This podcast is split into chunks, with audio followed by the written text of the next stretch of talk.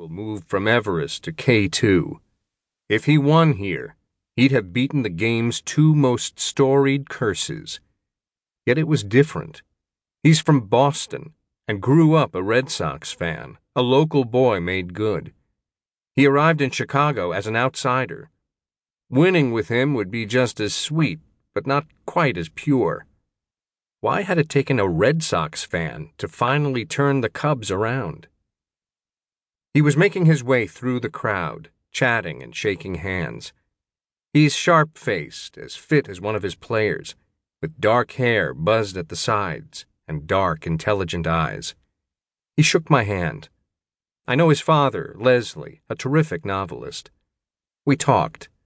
I said, They made me take off my Cubs hat. Who did? The people at the press window. Where is it now? he asked. In my bag. Keep it in your lap as we play, he said. If things go wrong, you can squeeze it for luck.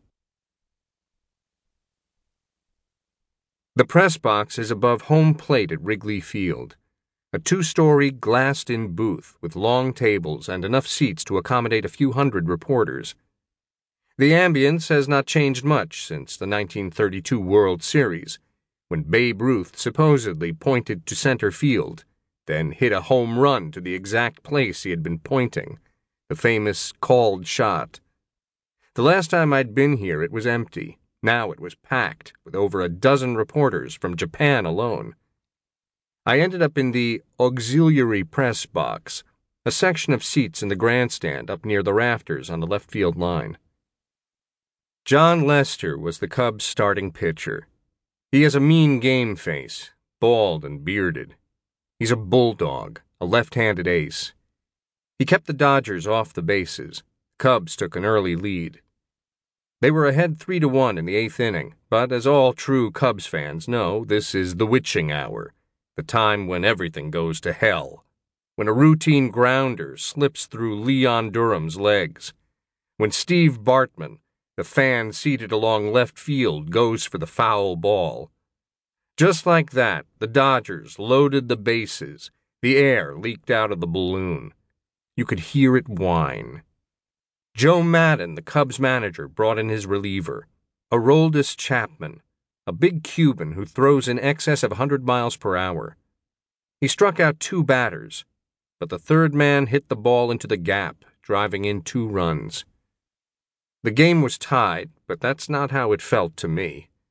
It felt as if we were a dozen runs behind, and the cause was hopelessly lost, and the slaughter rule would have to be invoked. What can I say? It's the nature of my condition, the disease incubated by forty summers at Wrigley Field. I am a Cubs fan. I get to the park expecting to lose, curious only about how it will happen. But the fans in the upper deck that night, especially those under 30, did not seem downcast or forlorn. In fact, more than a few seemed confident, even happy. They began to chant. I could not make it out at first. Then I could. We don't quit! We don't quit! We don't quit! I laughed. Those fools, I said to myself. Do they know nothing of history? We do quit. That's who we are. We are the team that has not won a championship in 108 years, that is often eliminated from the playoffs by late August, that always finds a way to not get it done. Woe begone, befuddled, bewildered. We are the Cubs. Being a Cubs fan has created my cast of mind. I am not unhappy. I am fatalistic. I know how to live in the moment. I know how to enjoy what I can while I can, because I know that disaster is coming. It started with that first game my father took me to when I was eight. 1976.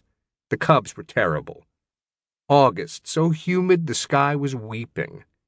The Cubs were playing the great Cincinnati Reds, the big red machine. I do not remember the details, only that at some point we were optimistic and ahead and could not lose. And then we'd been beaten, and it was all over. That was the first time I'd seen a drunk adult. The first time.